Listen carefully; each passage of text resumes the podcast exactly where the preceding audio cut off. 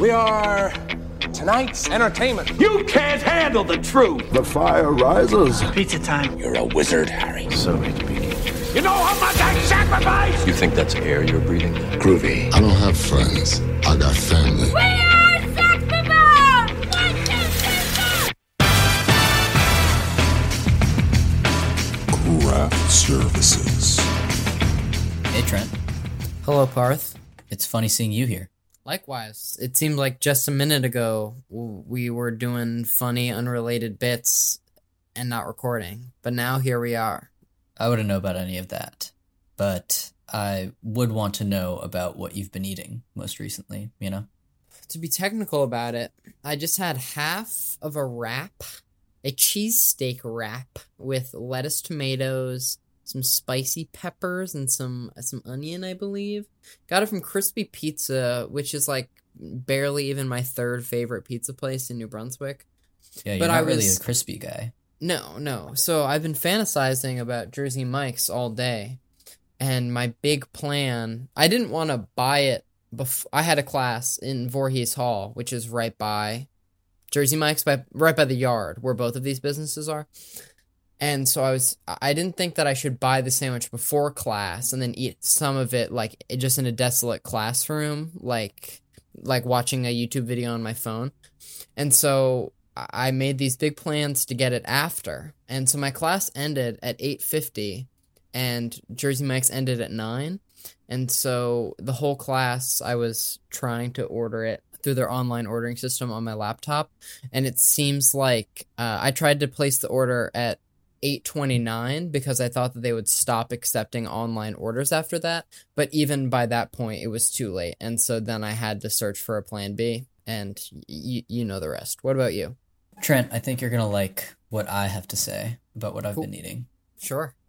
Um, so uh, I had class today from two to five, and then I had office hours from five thirty to six. But I'd gone grocery shopping uh, earlier in the day with my cousin who works at Target, and so I Mm. got some some nice employee discounts. What is the On- employee discount if you don't mind my asking?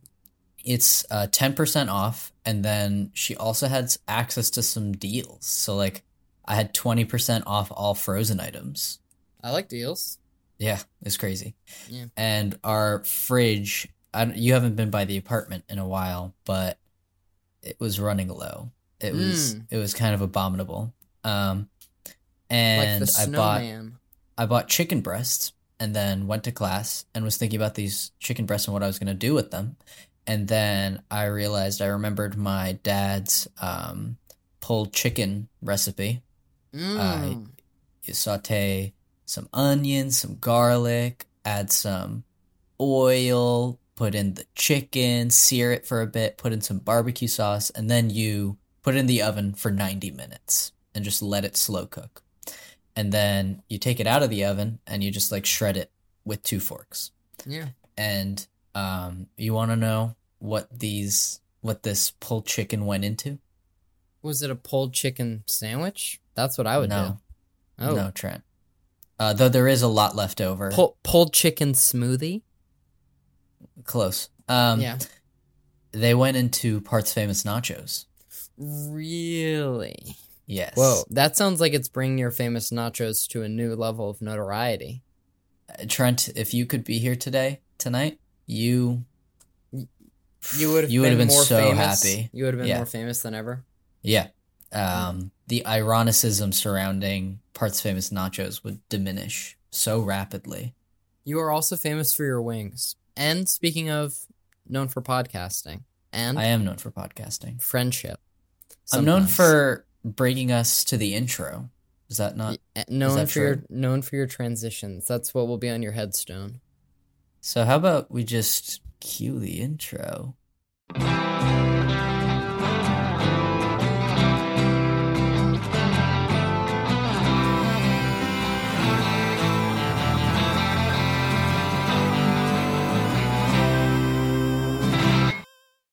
That actually like wouldn't be a bad headstone because it'd be like you had a seamless transition into the afterlife. Parth Mm. Marate, known for his transitions.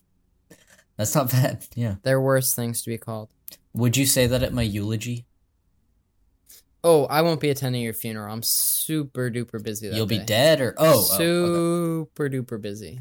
Super busy schedule. Would you if you found out I died, like not now, but like of old age, and I was like you were like a 92, I was 91. Uh, so that sweet spot between January and April 28th. Would you cry? Would you shed a tear? Why wouldn't I? I don't know. It depends how much contact we remain in over the next 70 years. I think Oh, that is that's worth cool. considering. That's cool.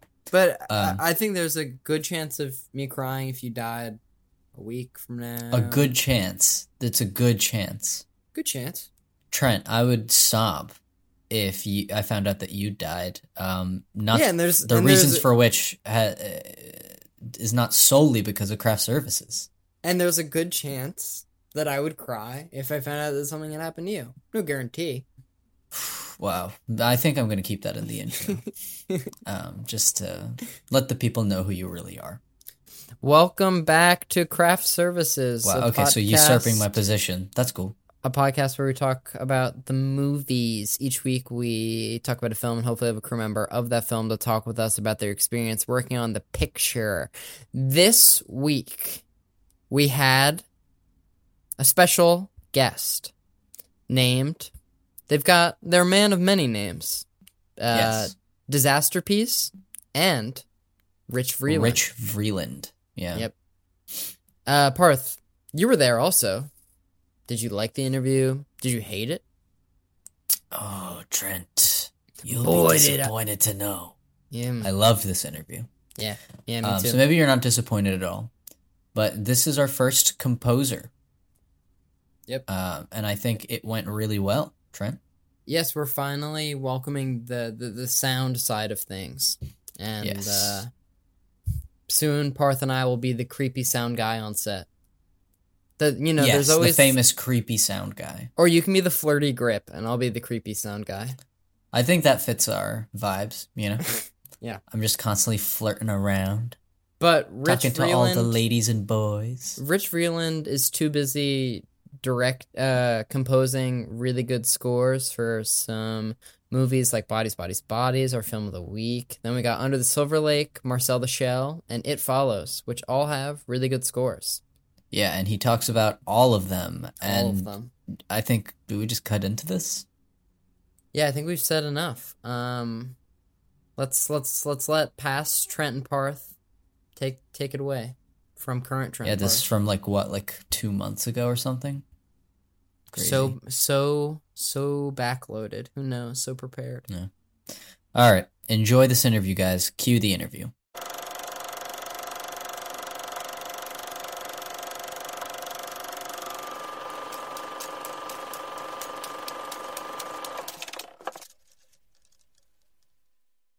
Hello, everybody, and welcome to our interview with Rich Vreeland. Goes by Disasterpeace. He's the composer behind such films as It Follows, Under the Silver Lake, Marcel the Shell with Shoes On, and our film for today, Halina Reijn's Bodies, Bodies, Bodies. Thank you so much for being with us today. Yeah, happy to be here. So, just to start off, what would you say your relationship with film was at a young age? I would say um, I always like going to the movies, um, but I was always more interested in video games and computers than film. Um, and um, my kind of career trajectory reflects that because I, um, after a cup of coffee doing um, graphic design, I decided to switch to uh, music and um, kind of uh, integrated that uh, passion with my my interest in video games and got into doing video game soundtracks and did that for probably eight years before maybe seven years before I ended up working on It Follows, which is my first film project. Where do you even begin in the world of getting started in like doing video game soundtracks? How, how do you break into that? For me, I broke into it in a very kind of roundabout way, um, where there was a there was a like a wanted um, ad on a on a message board. It was actually for uh, this this this hobby I had as a teenager called e wrestling, which is like uh, you write you write wrestling fiction basically, and you compete against each other. Uh, it's pretty fun. But uh, I used to post my music there. that's kind of how I got my first video game job because there was a there was a wanted ad on one of these message boards for um, a company that was making cell phone games, and it was this was like 2005 maybe. Um, so it was before smartphones, so I had to do everything with MIDI files, um, like music and sound effects. So it was like very, it was very strange, but um, uh, I got paid, and I was like, wow, this is cool. Um, I would love to do this like for a living. So after that experience, I started looking into like, you know, how do I how do I do that? And I started finding communities of people who who work on games. When I went to I went to Berklee College of Music in Boston, and um, there was a, a group there called the Video Game Music Club, which I joined and met a lot of like like-minded individuals who were interested in this stuff, and um, so would hear about you know events and things going on and um, internships, which I, I did two uh, game audio internships at college and started going to conferences. And I just started like meeting people kind of organically by by putting myself out there, going to events, playing shows, releasing music online, um, all that sort of stuff. And so, was it off the back of your video game work that you were were you approached to do It Follows, or was did you want to go kind of in a film route? I was always open to it, but it wasn't really it wasn't really my focus. Um, and it wasn't until David Mitchell, um, I guess, played Fez, this game that I scored, and really liked the, the soundtrack to that, that he reached out to me about It Follows. And um, so, you know, I have I have him to thank for you know a lot of my career in film because um, you know that project catapulted me into other opportunities after that. Yeah, and since then you've worked on some really cool movies, and uh, we were just listening to it before and talking about who we think you sound like, and we were wondering who you think you, what film scorers, composers you think you may take influence from, if any, or what neck of the woods musically you come from, or you know relate yeah. to. I would say that I'm I kind of have my I have a signature kind of thing that I that I do that I couldn't really describe to you, but I definitely have like a sound. Um, but uh, you know, I pull my influences from everywhere. So, and I've always enjoyed being a little bit of a chameleon, like just writing in different styles. So my my tastes are very kind of all over the place. Um, you know, film composer wise, there's definitely like a short list of people that I really like. Um, you know, people like Bernard Herrmann, uh, you know, love a good John Williams score like anybody. Um, I mean, more like modern composers. I really like Jonny Greenwood's work. I really like um, Mica Levi's work. Morricone. I love Morricone. Um, so, yeah, I mean, those are just some. But like, I, I, came to film music late. I mean, you know, I was mostly interested in um, like popular music. I grew up, you know, around the Beatles and um, Vince Guaraldi from the Peanuts, you know, Charlie Brown Christmas. Yeah. Yeah. Um, and then, you know, my, you know, my parents were into classic rock and folk and stuff. So I, you know, I, I picked up that kind of stuff from them, whether it was like Queen, Led Zeppelin or Joni Mitchell. Um, high school, I got really into get to playing guitar and I got really into Tool and Rage Against the Machine. And then I kind of graduated to prog rock and got really into King Crimson, metal, and got really into Mastodon um, and then you know had a jazz moment uh, got really into impressionism. Um, and you know not to mention video game music was always a really big inspiration for me too which in itself is kind of a, a hodgepodge of other influences. Like like kind of it's kind of like um a, a lot of old a lot of a lot of like classic video game music is very much melting pot music. It's like it's like world styles like just combined. Were there any particular video games that you can point to that you're like I liked the music in that, and that really got me going. Yeah, I mean, I think um, you know, it. I came I came back around to a lot of that music. Like it wasn't. It was something that playing those games as a kid, I didn't. I maybe didn't think about the music so much, but when I started getting interested in music and writing it, that's when I kind of revisited it and realized how much of an impact it had had on me. Um, you know, composers like Yasunori Mitsuda, who did uh, Chrono Trigger and Chrono Cross, um, you know, combined lots of different world styles in really interesting ways but I mean the, the the big one is definitely Koji Kondo, who who also you know hold lots of influences, you know, lots of influences from jazz and fusion and rock and um, and other styles. Um, and you know that music, so much of that music, especially the music that was more limited in capacity, like more limited in what kind of sounds you could use and stuff, really required like an elevated level of kind of focus on composition. And I think I I kind of gravitated towards that, especially in the beginning when I didn't really know how to produce music really that well. I could just focus on using a couple of instruments to to write music, and that's kind of how I got my start. So, speaking uh, about our film of the week this week, Bodies, Bodies, Bodies, how did you become involved with that project? I'm not entirely sure. I think, um, I, I mean, I, I, had a meeting with Lena. Um, I'm not sure how I got on their radar, but I had a meeting with Lena, and uh, we had a really nice um, kind of kind of chemistry. Uh, to for like, it seemed like it would be a good um, a good uh, you know working scenario for us to work together um, it was kind of a time where I was kind of traveling and I wasn't really working, so um, it kind of didn't really go anywhere. And I think they actually went with somebody else, and it didn't work out. And then they came back to me, um, and then um, uh, and then we yeah, then we started working together and did this. The rest is history. We did the score in probably I don't know, maybe three months or something like that. So when you first meet a director to talk about if you're potentially going to collaborate, like what sort of materials do they show to like get your vibe on what you would want to do, you know? It depends. I mean, sometimes they'll present like if especially if it's like animated or something like that, they probably present a lot of artwork to get a sense of the of the you know sort of the world of the of the film. Um, with something live action, it's generally you know it, it, they'll they'll send materials either before or after the meeting. They might they'll send a script, they might send a lookbook, um, things like that, just to kind of like help you know help me kind of get a sense of what the project is going to be. Um, sometimes the meeting is just like you know is this a good is it, is it good is it a good fit like do do we seem like we would work well together um, we might talk about logistics, like timing, and you know, is the timing going to be is it is the timing good, or it could just be a feeler too, like just kind of touching base and seeing, you know. And so you said that um, they went with someone else, and then they came back around to you. So, what was the movie done when you were scoring it? And I guess like how long? I think you said you had, you worked on it for three or four months, something like that.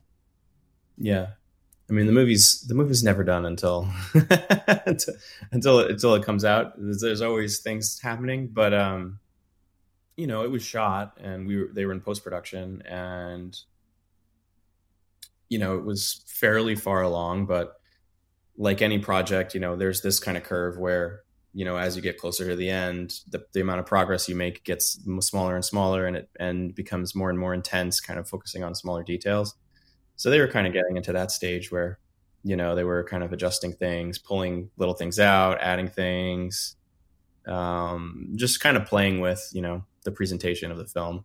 And music is obviously a really big part of that. And was it similar to the other projects that you've been a part of time wise, like in terms of how long you were spending on it? So It Follows was shorter. Um, Marcel Shell was was much longer, and so was Under the Silver Lake. They were both year plus on and off. Um, the I, the the other movie that I did that was similar timeline was this movie Triple Frontier for Netflix. Um, that was also like a couple of months. Um, so, but but this film was like not a whole lot of music, um, but I mean, I did write a lot of music in trying to get the right sound, and sometimes on a project that's not the case. Like it follows, I don't there were very few cues that uh, didn't end up in the movie. I think i had to rewrite like two or three things. So there's not a lot of like extra material. But on a movie like marcel shell or bodies bodies bodies we're talking about like 2x 3x the amount of you know music is what i wrote compared to what's in the film. Um, and that's just because of the circumstances and you know what people are looking for maybe how comfortable i am or how hard it you know how challenging it is to find the right sound or all those sort of things. So generally speaking when you're writing are you are you watching the film over and over again and writing in chronological order or just focusing on key scenes or doing whatever jumps out at you first and then filling in the gaps? Or is it all different? It's a great question. I think um there's there's not necessarily one right way to do it. I have often approached it chronologically. I've been guilty of not watching the film enough. I think I think watching the film is actually really important, especially as you put music into it, to help you like feel out the the choices that you're making and that that they're all like contextually working together. Because you could score a scene and, and as a standalone scene, it could work really well, but it might not work in the larger context. Yeah, my my tendency has been to start from the beginning um, and try to figure it out that way. Sometimes my tendency has been to have a con- like a high concept about what to do and kind of identify like here are key moments in the film and like key thing key moments where things are going to change and maybe the maybe the the the sound world has to change also and so i might you know i might preload i might like uh um you know i might like basically work on those scenes first even though they're out of order or whatever. Um, Do you ever write a song that like makes sense for the film, but you don't actually know where it's gonna go yet, and then it's just some as in it wasn't written for a specific scene, and then you're just trying to slot in where you think it makes the most sense, or, or is, or is everything directly inspired by a scene? yeah i mean those are two those are two very like common and distinctive styles of writing for film um, there are definitely projects where you know you might be asked to write music blind or maybe it's a part of the process that you've come up with which is to you know write a bunch of music up front um, just inspired by the movie uh, not thinking maybe not thinking about particular scenes or maybe you are but you're not looking at picture. And then either you're figuring it out afterwards or you know the edit you know editing team is like is like playing with it and trying to figure it out or it just doesn't make it into the film or you get lucky and it, it, it fits something perfectly. Um, those are all possibilities. It's an interesting way to work and it, it can be you know it like people like jonny greenwood do that uh, to, to great effect. Um, i haven't really had the opportunity to do that. It's it's really it's a lot of work to write a bunch of music up front because basically what you're doing is creating a library of music and then handing it over to kind of like try to figure out where to place all of it and so if you're going purely for bang for your buck sometimes writing music directly to the picture is is going to be a little bit more efficient even though it has certain you know there are certain limitations to working that way also So, working on Bodies, Bodies, Bodies, what were the instruments and like software that you were like using to um, put it all together and make the music? Because it's like kind of like an electronic score. It's like a very particular sound. Yeah, so um, I have been using Logic Pro for a long time. Um, so I do all my scoring in Logic Pro. Yeah, the sound of bodies is it's a lot of really basic synth sounds, um, drum synths, bass, um, uh, like sub, like sub, like bass style synths, and uh, certain kinds of effects that create certain kinds of like kind of um, distortions and like frequency effects. Um, so it's a lot of those kind of three things. Um, and there, there's this sort of, um, there's this effect that basically it makes things sound lossy, like a bad MP3 file. And that's another big component of the sound of the film. Um, and it's, it's an effect that I've had for a long time and I've never really found a way to use it. Uh, so this was kind of the first time. Um, and that was kind of a fun like element. Um, so yeah, and it was like you know, it was definitely, I was definitely trying to channel like contemporary music, um, you know, like sort of the trap inspired stuff that you hear a lot of these days. And um, as someone who's like not particularly interested in that music, it was kind of fun to like try to find something interesting in it. Um, uh, so that was kind of that was part of the allure for me, I, I think, as as like a composer. I heard in an interview with the director that you guys talked about TikTok sounds, like and like that being an influence on it, and I just thought that that was interesting, and I was wondering how strongly you were even like, like were you guys like on TikTok and like cataloging sounds, or like how is that? she might have been i wasn't i mean it, it my process is that when i'm occupying a, a stylistic space if i have a if i have a blurry kind of quasi ignorant um, idea of what something is Like I've generally leaned into that because it's music and you can get away with it, and it's it kind of gives it like an interesting and almost impressionistic feel. And that that's what I did on It Follows. That's what I did on Under the Silver Lake, and that's what I did here, which is like I'm inhabiting a new genre that I haven't really ex- explored before, um, and kind of allowing it to be wrong, um, or you know, just allowing it to be what it's going to be, and not not being like overly precious about making it very much like, oh, this is what people do and this is how they do it. It's sort of just like, oh, I've heard this music kind of music before, so I kind of have like a vague, I have like a general sense of it, and just kind of like taking that idea and like trying to just keep digging down into that. Um, uh, but you know, there was also like, there's also some sort, you know, there's some tracks like in the film that are sort of of a similar, a similar ilk, and like those were a part of the kind of the um, inspiration like palette for me as well. Yeah, I was kind of just gonna ask exactly that. As if like if you're working on a film that also has like non like non score uh, songs, are you is that being worked into the equation of how your score is going to work like bounce off of those things? For me, it for me it is. I um, I care a lot about this the the entire soundtrack and like how it all works together. I mean, there are definitely times where you know there's some source music in the film that uh, it's it's challenging because it it's kind of you know maybe it's clashing or um, maybe it gets changed and I had written some score to kind of like segue into it in a very particular way and now it's not working so well. There have been times that I've pull I've really pushed to pull out score um, because I thought that source material, like source music, would work better. Um, and that's actually what happened on Bodies too. Um, there, we had we had been workshopping music, like a, a, piece of score for the very beginning of the film when they pull up to the mansion, um, and we tried a lot of different stuff, and it just never felt quite right. It always felt kind of disjointed and detached from the film, and um, I was just playing with the edit um, and basically tried taking this the, the song that they're listening to in the car and just pulling and just like extending it through that whole section. And that ended up being the thing that really like solved it and like made it feel more um, intentional and not like kind of this mishmash of oh we got to have music here we have to underline character themes you know we have to like do all these things it, it felt very like ham-fisted um so trent and i were both listening to the score before we showed up to the interview. We were both like, first of all, this is very good. So just a compliment there.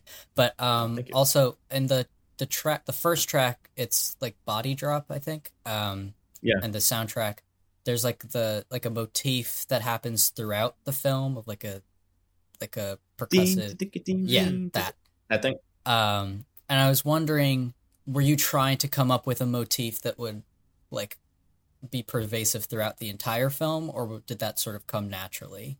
It's actually an element that I discovered like maybe three quarters of the way into the process. Like there, it wasn't it wasn't a thing, and then I had you know I added it. It was actually based on the rhythm of the the theme for Bee for the Bee character, which is similar. It's like do do do, and I basically took that idea and I just I wanted to create another element that was percussive and once I came up with that that element, I it was sort of like unlocked something for me where I felt like here's a connective tissue that I can use like throughout the score. Um, that's simple and uh, kind of like I don't know how to explain that sound. It's it, kind of it's strange. like it's like stressful a little bit. Like I yeah, felt like, like it worked very well. It's like it's, it's like, like, a stressful clave. yeah, it's like needling kind of at your ear a little bit, which I, I think it's very effective, I guess. Cool. Yeah, I mean, we had one on It Follows too, um, and this this movie was kind of like horror kitsch. Like it was supposed to be sort of like a almost like a deconstruction of horror, like because it's kind of campy and it's kind of a joke, and you know, um, so that was like something that we you know wanted to try to figure out, and it was actually the source of a, most of the challenge I think for for the score was like figuring out how to basically write a horror score without it being like overtly, you know, like leaning into tropes, basically.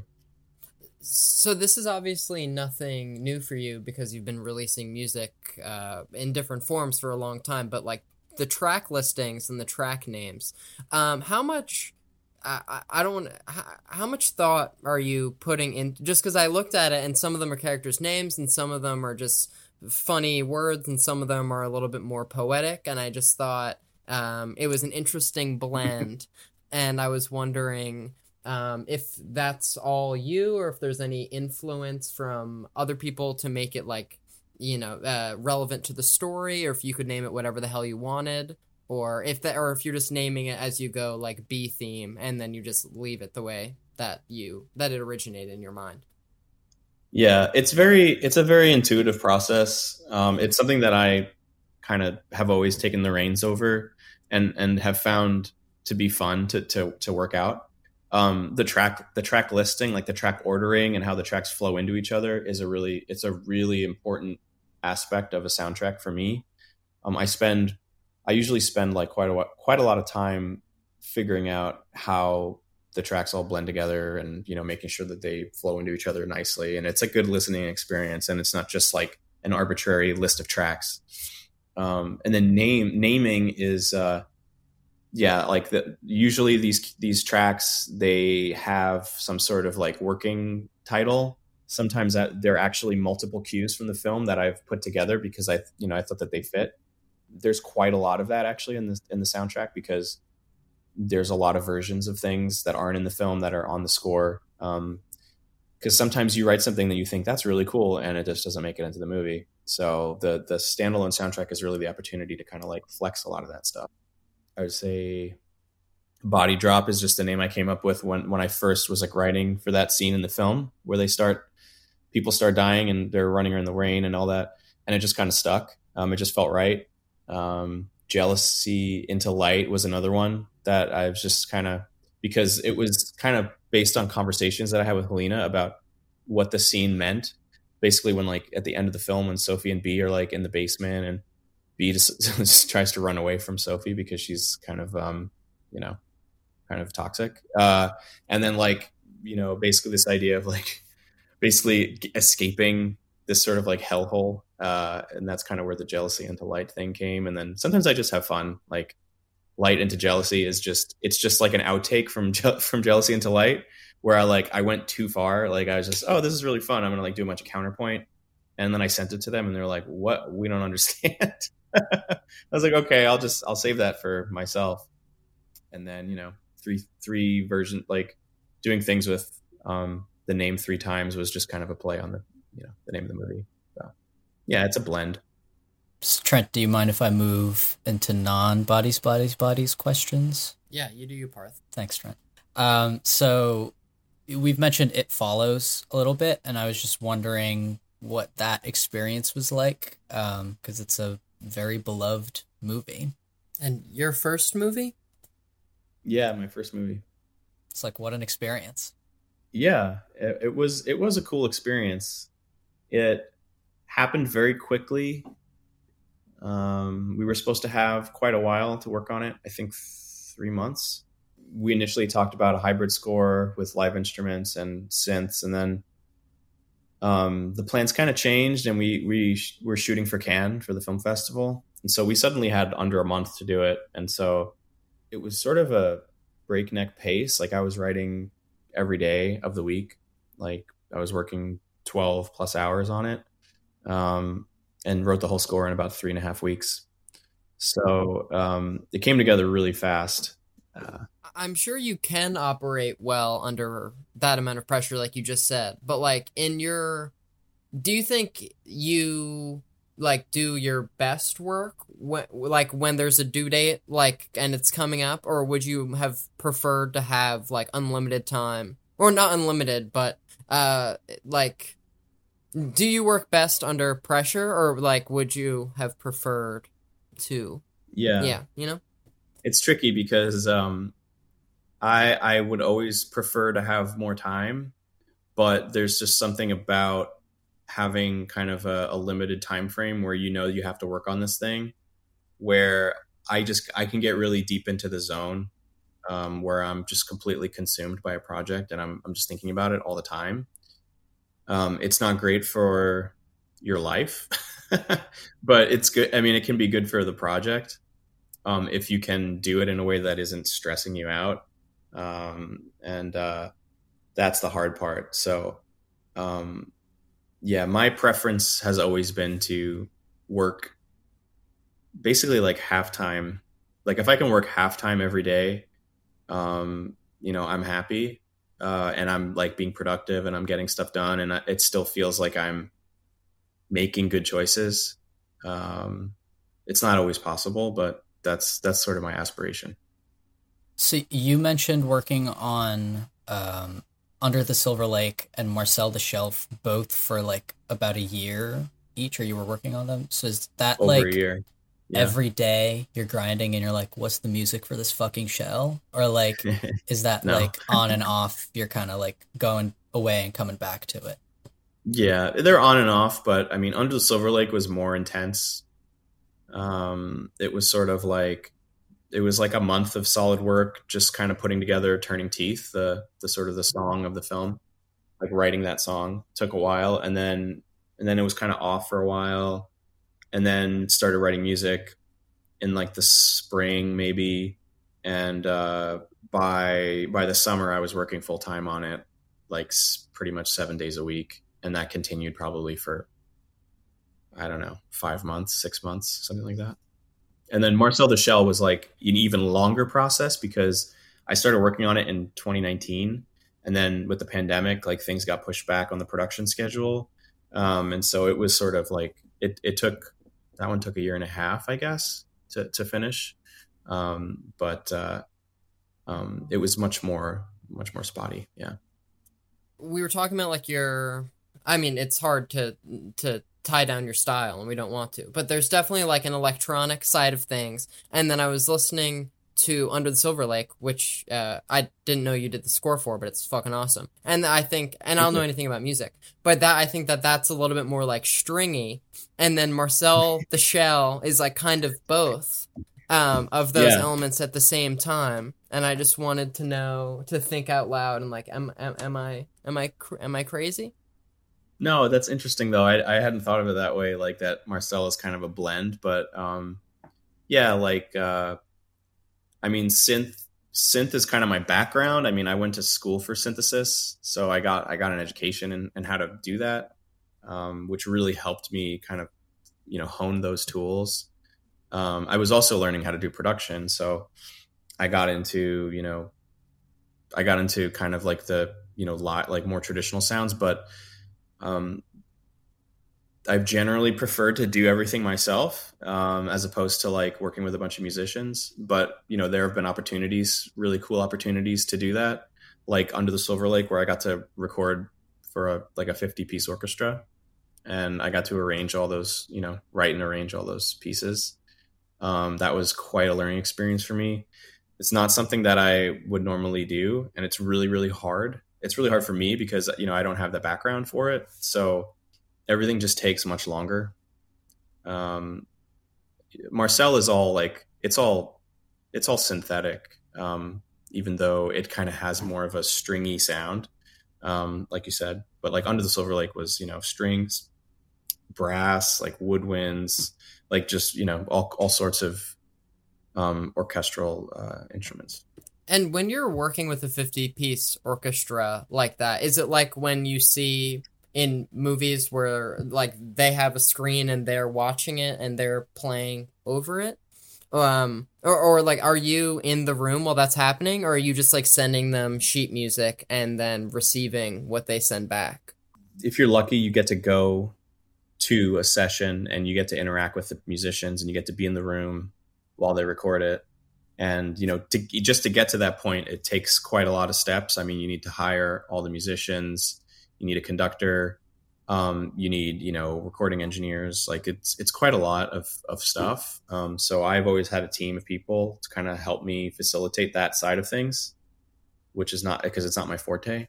Um, uh, there are in lower budget scenarios there are situations where people will record remotely with with live players um, via some sort of like I don't know maybe they use Zoom now but they traditionally they use like satellite links and all this kind of stuff to like basically phone in or whatever and listen to takes as they're being played and recorded um, uh, but yeah, my I think the best is to be there in person. It's it's so it's so fun and like inspiring to just hear people play your music like that. It's really cool. And I guess one last like um, other thing that you worked on on your IMDb, it shows that you worked on one episode of Adventure Time. Yeah, That's a cool show.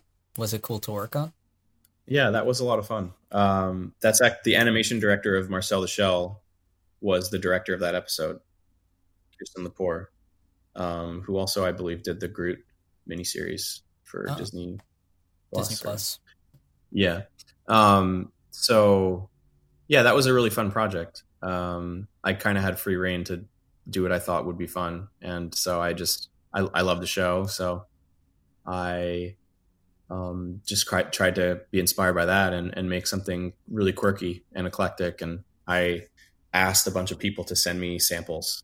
Um, and I made the entire score out of other people's samples. Um, and that's kind of, that was kind of the, that was my um my prompt my creative prompt that i gave myself Are there like kinds of movies that you would like to write for, or is it kind of just like you'd like to be approached by interesting people and then kind of just go along, tag along to their projects? Like, would you want to? yeah like a John Wick comes along and they're like, "Write for us." Like, is is like an action Yeah. movie, or is it just like I would want to work with this director?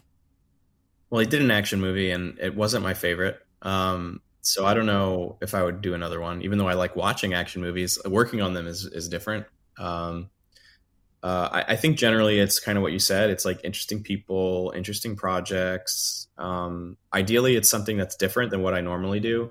If it's too similar, like I, it's, I feel like it's it's a waste of time, you know, because I'm not going to be, I'm not really having the opportunity to kind of push my boundaries and kind of try something different. So, um, you know, all of that is a component. Uh, I want to work on things that I think are good. Um, I don't want to work. That's that's important. Um, at this stage of my career, like financial success is less important because I, you know, I've been been at it for a long time, and I'm like, I'm I'm kind of, you know, I'm I'm pretty much comfortable at this point, so that's good. Um, so I can really just kind of hone in on what I think is cool, and um, uh, yeah, and I I like to work on things that I feel like have a good sort of like maybe not a maybe not a message per se, but like a good they have a good heart. Like you know, at the core of it, there's something good there.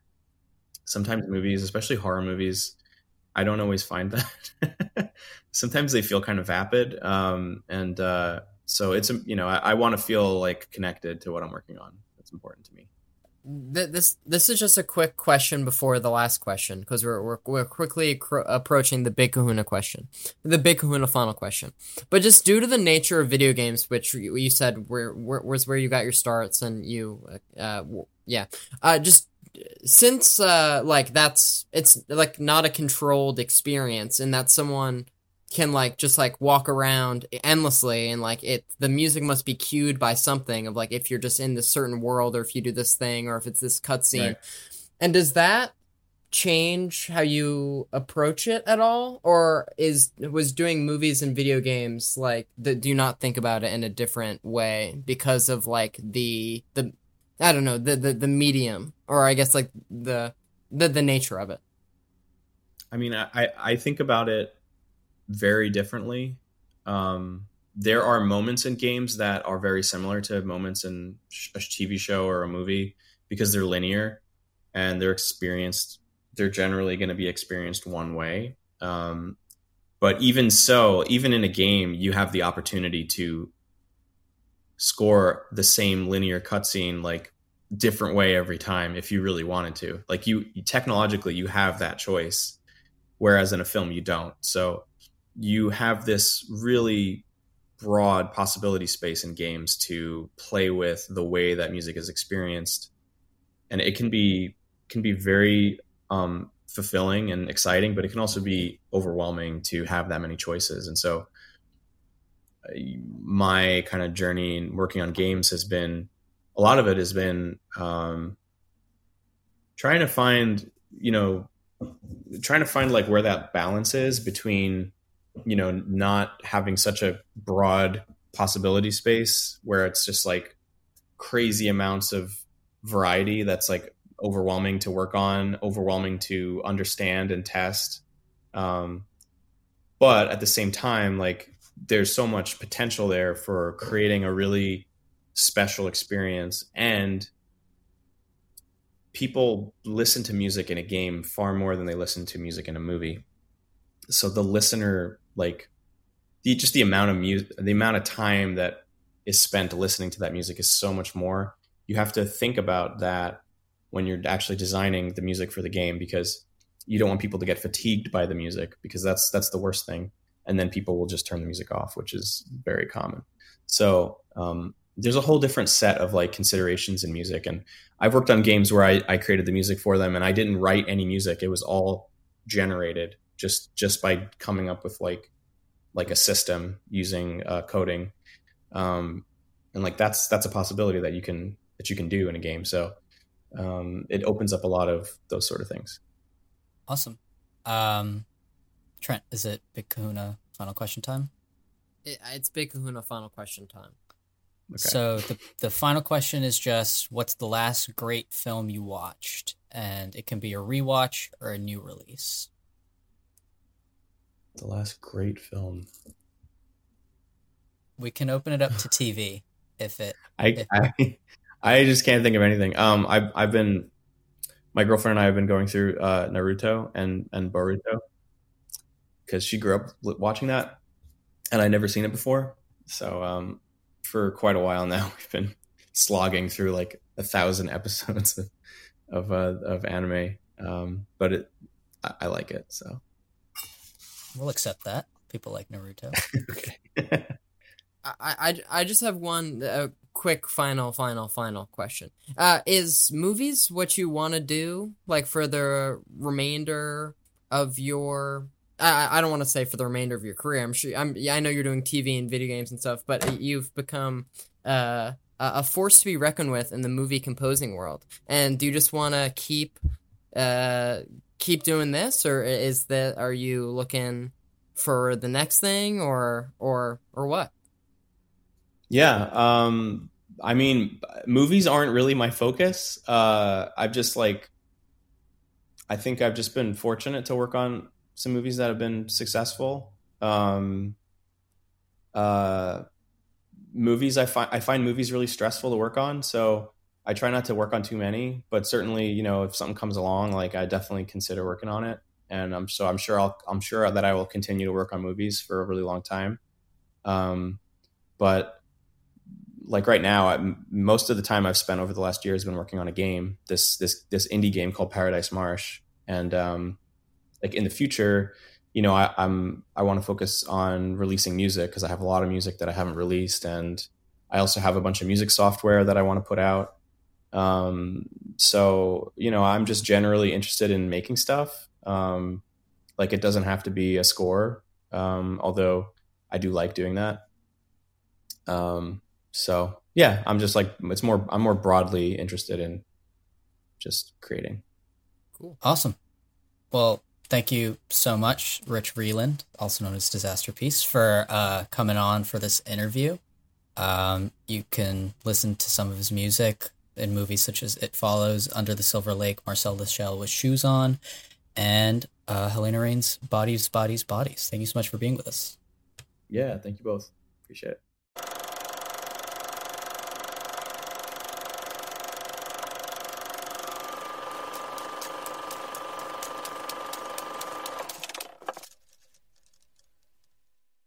Wow, Trent, what an interview. What Um, an interview! Really Boy- great boy, oh guy, boy. Really Cool nice guy, to us. Great we're composer. Happy, we're Nice to happy he us. took the time the to talk triple to threat. us. Yep. But Trent, you teed me up for a conversation topic about another interview. Yes. In, in in this case, we were the interviewees instead of Yes. the interviewers. You guys didn't hear this, but um, Trent uh, was like, "Notice anything, Parth?" And I was like, "What?" And he was like, "Anything interesting?" And I was like, "What?" About my appearance. And I was like, what? And this kind of kept happening until Trent said, I've got my goose shirt on. Yes. And the backstory behind this is that we, Trent and I, were invited to go on to a Rutgers affiliated uh, podcast entitled What, Trent? Conversations with Creatives, hosted by fellow Rutgers film students like us, Sam Fankel and Andrew Alexander. And we went to their we went to their fancy we went to their fancy studio for their Halloween episode and their and their season finale. Fun And fact. that's why we were dressed as Maverick and Goose. Pete um, Pete Maverick Mitchell. Pete Yeah. Pete Maverick Mitchell and uh, Goose. What's his Uh, rank? or Rooster, uh, who is Bradley Bradshaw. So, what is what is Maverick's rank? In Top Gun or Maverick? Both. Uh, I don't remember in Top Gun, but in, in Maverick, he's a captain. Mhm. They make a joke about it. Pete Maverick. Captain Pete Mitchell. Um, But their podcast is unlike ours for several reasons. yes. Um, one of which As is we learned as we learned the hard way. Yes. Well, we were not prepped um, for, let's say, what tier of language was allowed on the podcast, and Trent and I. I I think if they'd listened to our show, they would have known how down in the dumps we like to get, conversationally Yes. speaking. uh, and creatively speaking. Um, com- conversation with creatives, you know. Um, but we made some curse words. Um, we referenced no cocaine. More cursing. no more cuss words. It's violent and dangerous. On their show, we received kind of a stern look from their like adult uh, producer woman when we entered the studio after our long 40 minute recording into the I believe what will end up being a 25 minute episode. And so maybe they'll have uh, some space to cut out all of our curse words and drug and sexual references. And also, I asked you to do a karate kick mid episode, and you just you you improvised. But um, I the episode is worth visiting for those reasons alone. And there will be visual components, three camera angles, I Yes. believe. So if you want to see Parth and I in the flesh, this could be a good opportunity. Yes, because you have no other opportunities otherwise, unfortunately. Um, No, we're just one. We're just ones and zeros to you guys. That's coming out, I believe, Halloween weekend. And you know what else is coming out Halloween weekend? Our bodies, bodies, bodies discussion. It's coming out next week, guys. Better get excited for that. Oh, and I could, and when I hummed the first few notes of uh, Danger Zone on their show, they they they they scoffed at me because they can't because of trademark reasons that they worry about. Because if you think about it, Rutgers uh, as a company could probably get sued, but we have nothing for. Um, who who's the artist behind Danger Zone? Kenny Loggins. Yeah, I don't think the Kenny Loggins estate is gonna come to us and No. ask for compensation. But in in terms of people coming to us, I think that the listeners should come to our uh, social media platforms. Mm. Give them a follow. Go Give to follow. our uh, podcast on any uh, podcast hosting site. Apple Podcasts, Spotify, Stitcher, Amazon Music, where, wherever you get your podcasts. Uh, I think our listeners should come there and give us a good rating and review. That would be uh, nice. Wherever possible. Appreciated. And they should come check out our Bodies, Bodies, Bodies discussion next week, a film that, spoiler, both Trent and I like. Yeah, no, huge spoiler. Parth and I both like it. Did I say Parth or Trent? I don't know, but at this, at this, everyone else gets them confused, so we might as well. The Yeah. Parth, do you know how the last episode ended? No. Remember the sneeze you did earlier in the episode, and you Oh, told me did to you make an edit of it? uh well i did a huge edit of it like several of them in different speeds um and like all of them stacked and then at the end danger zone fades out and then it just achoo! Nice. yes I like that. Um, so that's just a fun little easter egg at the end of our nope discussion for any curious party you can hear parts and sneeze un- speaking of unedited ends, Mm. speaking of ends, uh, next week is the end of our 2022 Spooktacular. Wow. Uh, Halloween is ending both literally and figuratively if you think Yes. about recent movies that have been released. Yes, and next week we will reveal our next mini series. Well, And, we've um, revealed it already, but we'll reveal. Yeah. we'll clarify. We'll reveal. We'll re- yeah. So we're, we We'll have. Cruisapalooza coming up, but Yeah. we will reveal just what, that exactly that means entails. Yeah, for Yeah. for you people. for the it means humble listeners. it means one thing for me and Parth, but it means a different thing entirely for you. Yeah. But I think this recording has gone long enough. I think the people need to go about their day, Mm. get a life, get a job, make money, go back to their families, you know? Yeah, and with that, thank you for listening. Goodbye. Bye, guys.